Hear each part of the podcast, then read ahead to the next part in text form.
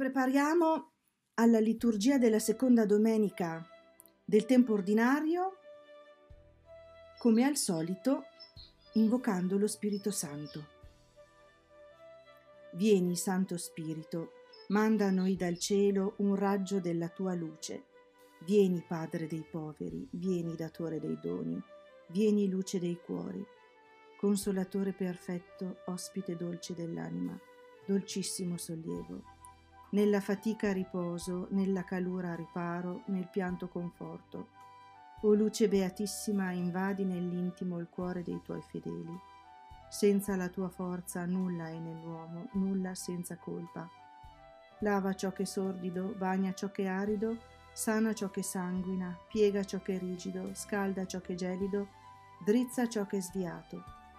Dona ai tuoi fedeli che solo in te confidano i tuoi santi doni dona virtù e premio, dona morte santa, dona gioia eterna. Amen. Dal primo libro di Samuele. In quei giorni Samuele era coricato nel Tempio del Signore dove si trovava l'arca di Dio. Allora il Signore chiamò Samuele e quegli rispose, eccomi. Poi corsi da Eli e gli disse, mi hai chiamato? Eccomi. Egli rispose, non ti ho chiamato, torna a dormire. Tornò e si mise a dormire. Ma il Signore chiamò di nuovo, Samuele. E Samuele, alzatosi, corse da egli dicendo, mi hai chiamato? Eccomi. Ma quegli rispose di nuovo, non ti ho chiamato, figlio mio, torna a dormire.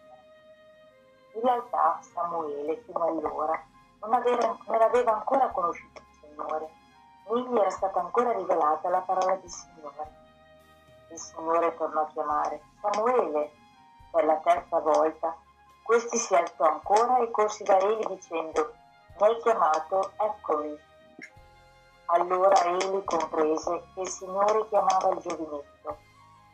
Eli disse a Samuele, vattene a dormire, e se ti si chiamerà ancora, dirai, parla Signore, perché il tuo servo ti ascolta. Samuele andò a coricarsi al suo posto, venne il Signore, stette di nuovo accanto a lui e lo chiamò ancora come le altre volte. Samuele, Samuele. Samuele rispose subito, parla, perché il tuo servo ti ascolta. Samuele acquistò autorità, perché, poiché il Signore era con lui né lasciò andare a vuoto una sola delle sue parole. Ecco, Signore, io vengo per fare la tua volontà. Ho sperato, ho sperato nel Signore, ed egli su di me si è chinato.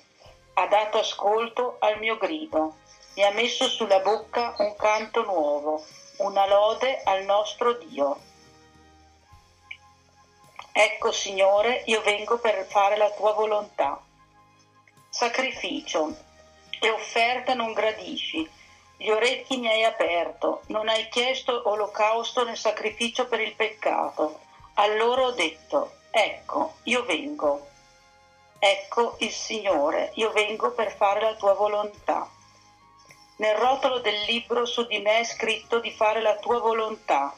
Mio Dio, questo io desidero, la tua legge è nel mio intimo. Ecco, Signore, io vengo per fare la tua volontà. Ho annunciato la tua giustizia nella grande assemblea. Vedi, non tengo chiuse le labbra, Signore, tu lo sai. Ecco, Signore, io vengo per fare la tua volontà.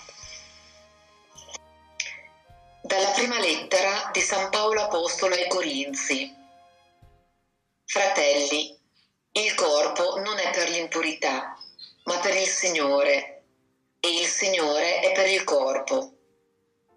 Dio ha risuscitato il Signore, risusciterà anche noi con la sua potenza.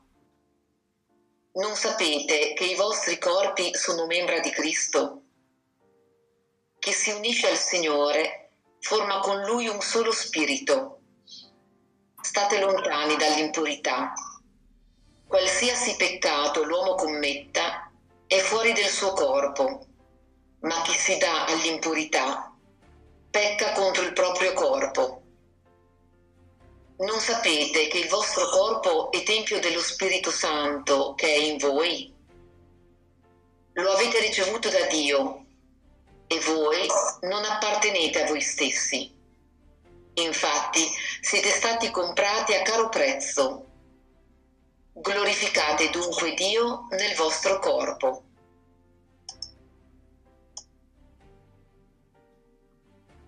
Dal Vangelo secondo Giovanni. In quel tempo Giovanni stava con due dei suoi discepoli e fissando lo sguardo su Gesù che passava disse, Ecco l'agnello di Dio. E, su- e i suoi due discepoli, sentendolo parlare così, seguirono Gesù. Gesù allora si voltò e osservando che essi lo seguivano disse, disse loro, Che cosa cercate? Gli risposero, Rabbì, che tradotto significa maestro dove dimori? Disse loro. Venite e vedrete.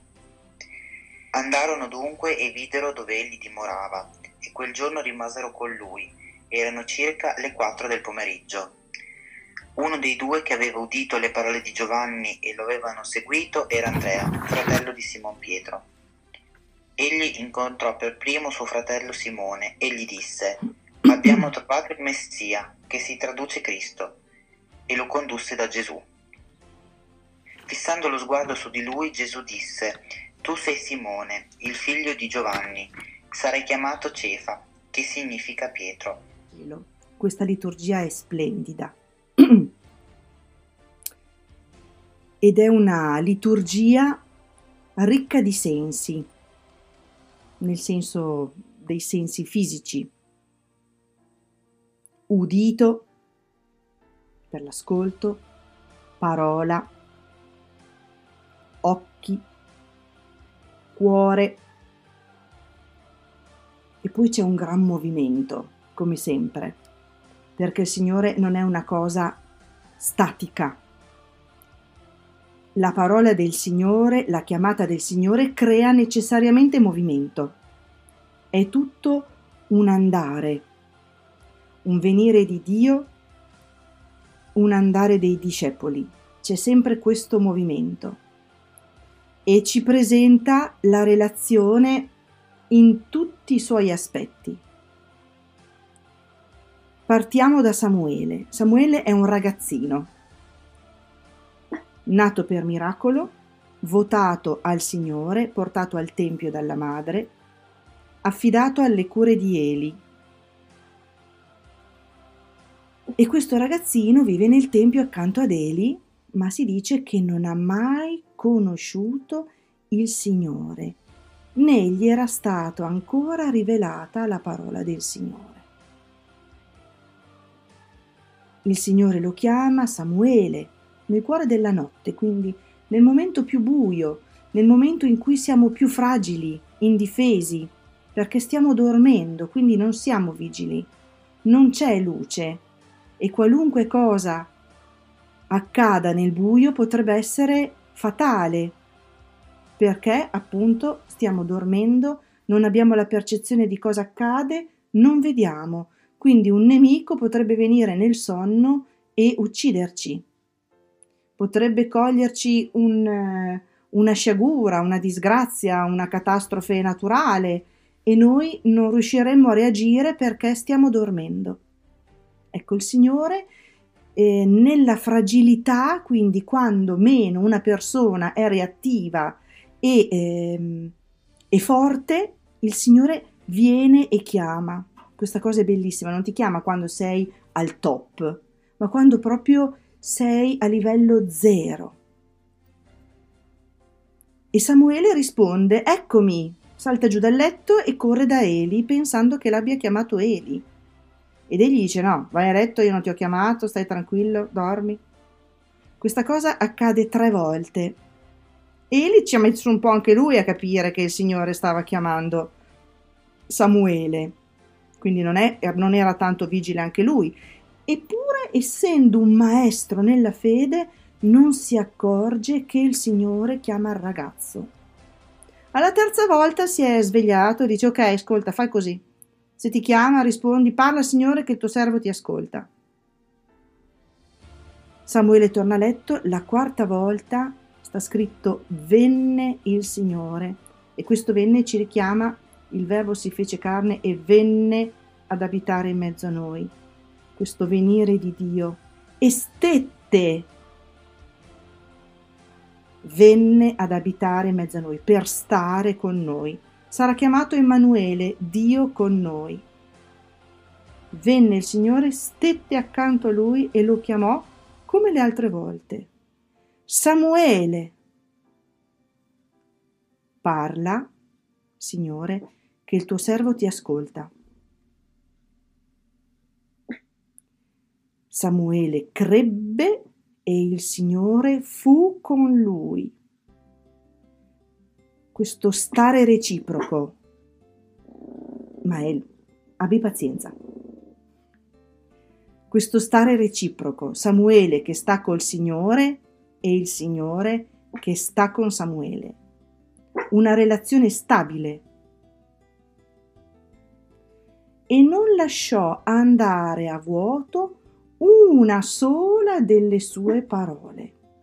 Se potessimo disegnare Samuele, potremmo disegnare un grande orecchio, dove il Signore parla e sa che non andrà perduta nessuna delle sue parole. E qui Samuele è uguale a Maria. Maria che custodiva tutte queste cose meditandole nel suo cuore. Anche Maria non ha fatto cadere mezza parola di Dio. È splendida questa cosa. Quindi ci dice che la relazione con Dio è fatta di ascolto. Una persona che ti parla, tu ascolti e rispondi. È relazione, è relazione. Non c'è un'esecuzione mera, acefala, senza testa, senza libertà, senza dignità ma c'è un ascolto, un custodire, un accogliere e un rispondere. C'è uno stare con chi ti parla, ma uno stare voluto. E qui dice che Samuele crebbe, quindi non è una cosa istantanea. E la cosa bella è che Samuele parte da zero. Ha questa intuizione, sente questa voce che lo chiama, ma non capisce chi lo sta chiamando e continua a sbagliare tiro perché continua ad andare da Eli. E qui è bello perché la vita nostra è questa, c'è qualcuno che ci parla di Gesù, che ci parla di Dio. Noi magari abbiamo un'intuizione perché se siamo qua vuol dire che qualcosa ci ha scavato dentro. Qualcuno parla, ma poi è il Signore che venne e stette, è il Signore che viene e sta con noi. Ed è in questa relazione personale che cresce la sequela e cresce l'amore. È bellissima perché ca- ca- capita così a tutti. È capitato così a me, è capitato così a voi e continua a capitare. Perché anch'io vado da chi mi parla di Gesù, perché anch'io ho bisogno che qualcuno me lo ripresenti questo Gesù. Non è mai una cosa definitiva. Abbiamo bisogno di mediazioni, ma le mediazioni non sono l'assoluto, perché l'assoluto è Dio e la libertà è quella di Dio, che si presenta a lui, chiama lui. Non ha aspettato che Eli gli dicesse, beh Samuele, sai che c'è il Signore eh, che è il Dio di Israele che ha liberato il popolo dalla schiavitù di Egitto? No, eh, Eli non gli ha detto niente.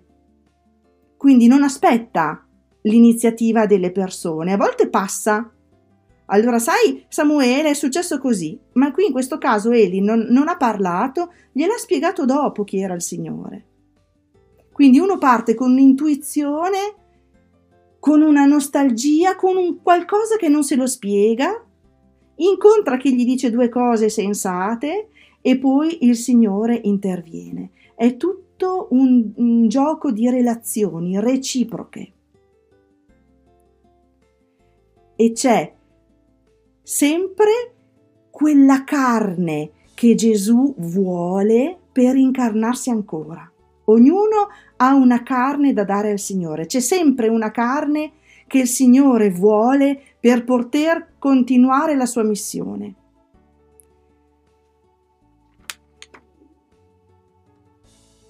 E qui la seconda lettura è splendida, perché la risposta al Signore... No, no, aspetta, ho sbagliato. È il Salmo. Il Salmo è splendido, perché la risposta al Signore non è fare un sacrificio, non è fare delle cose esterne a me, ma è la mia carne, un corpo mi hai preparato. Ecco, io vengo per fare la tua volontà quella famosa carne. Il Verbo si fece carne e venne ad abitare in mezzo a noi. Eh, c'è un'altra carne. Qui certo che parla del profeta, del figlio di Dio. Ma vale la stessa cosa per noi. Non gradisci sacrificio né offerta. Non hai chiesto un olocausto in sacrificio per il peccato. Allora ho detto, ecco io, ven- io vengo. La mia carne sono io, è la mia persona, la mia vita, la mia adesione. Rispondo con tutto me stesso, non facendo delle cose, ma donando me stesso. E San Paolo ci dice siete stati comprati a caro prezzo, col prezzo della carne del figlio di Dio.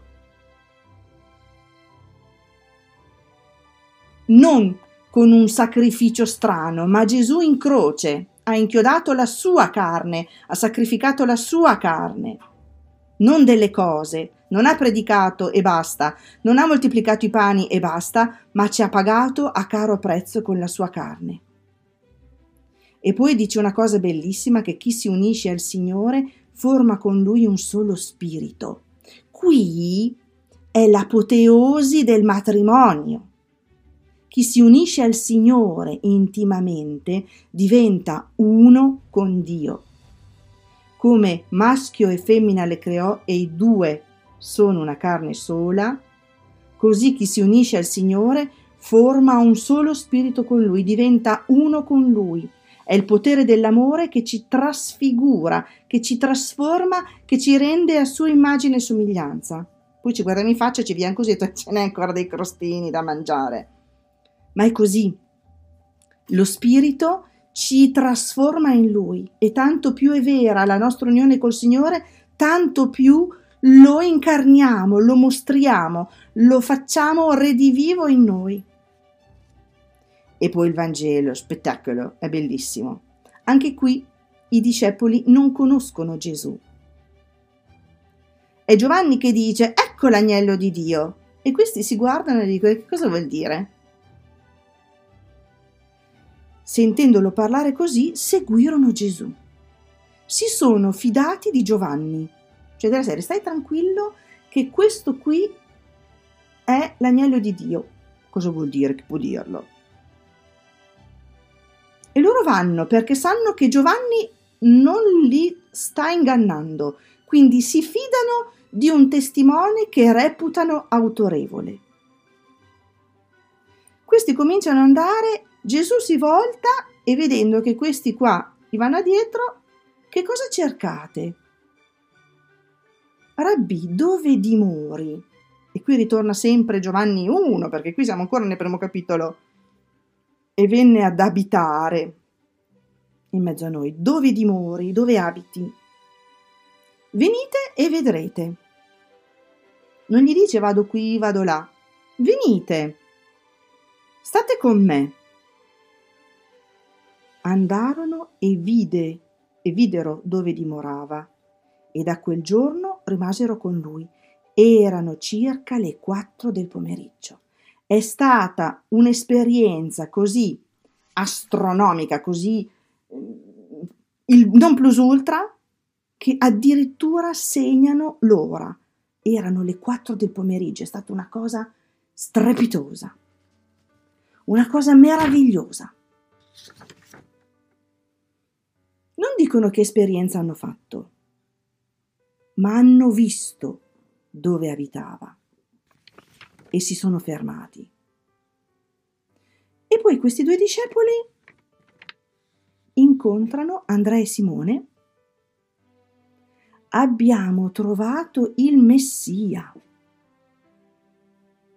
il liberatore, e lo condussero da Gesù E fissando lo sguardo su di lui, Gesù disse, tu sei Simone, ti chiamerai Cefa. Questo Vangelo ci dice anche che Gesù era strafigo, ma proprio fighissimo, perché davanti a Gesù si sono bevuti il cervello, hanno mollato tutto. Gesù li ha guardati e sono cascati come le pere. Gesù trasmetteva sicuramente una cosa indescrivibile. Perché degli uomini sposati, con figli, con lavoro e tutto quanto, che davanti a Gesù mollano tutto, senza discutere, senza aprire bocca, senza chiedere cosa succede e vanno dietro Gesù, vuol dire che Gesù era, aveva un, un ascendente unico, senza sapere cosa sarebbe successo, non lo sapevano. L'hanno guardato, si sono ipnotizzati e hanno deciso di mollare tutto. E questo ci dice una cosa molto importante, che la sequela non è un'imposizione, è una questione di cuore, è una questione di amore. Gesù ci attrae, non ci costringe, non ci obbliga, ci lascia liberi, ma ci attrae col suo amore. E l'intuizione del suo amore, ovviamente divino, straordinario, diventa la cosa più importante e assoluta per la vita di una persona, tanto che uno molla tutto. Tutto il resto è secondario, moglie, figli, famiglia, lavoro, qualsiasi cosa. Possedimenti, case, campi, qualunque cosa. Dio è così meraviglioso che questi mollano tutto. E Gesù fissa lo sguardo, ti guarda e vede quello che ancora non sei. Tu sei Pietro, sarai chiamato Cefa. E Pietro era un pescatore, ignorante, povero, uno che non sapeva neanche come si chiamava. Momenti? Tu sarai chiamato Cefa. Gesù vede in noi quello che neanche noi vediamo quello che neanche ci immaginiamo, quello che non pensiamo lontanamente. Gesù vede oltre, vede il potenziale che c'è in noi e quello che puoi diventare e fare, quello che puoi essere, quello che puoi sviluppare del germe che c'è in te. È splendido. Quindi, orecchie, bocca, cuore, piedi. Ci sono presentati queste cinque parti del corpo, quattro sensi e dei piedi, degli arti. La sequela è tutto questo, è movimento, è relazione, è contagio, è attrazione, è intuizione, è innamoramento, è entusiasmo, è testimonianza, ma non quelle testimonianze che adesso io devo testimoniare quella roba qui perché io ci credo, ma la testimonianza chi, chi dice io ho incontrato il Signore. Ed è la cosa più bella in assoluto. Ma vieni a vedere cosa ho trovato. Vieni. Che sia così ogni giorno, anche nel buio della notte. Che ci sia quella nostalgia del cuore anche nel buio, nel, nell'inerzia dovuta anche alla vita, non perché uno è ozioso, ma che ci sia questa, questa nostalgia, questa intuizione che ci mette in ascolto, che ci fa custodire gelosamente tutte le parole e che non ci fa cadere neanche una sola delle parole uscite dalla bocca di Dio.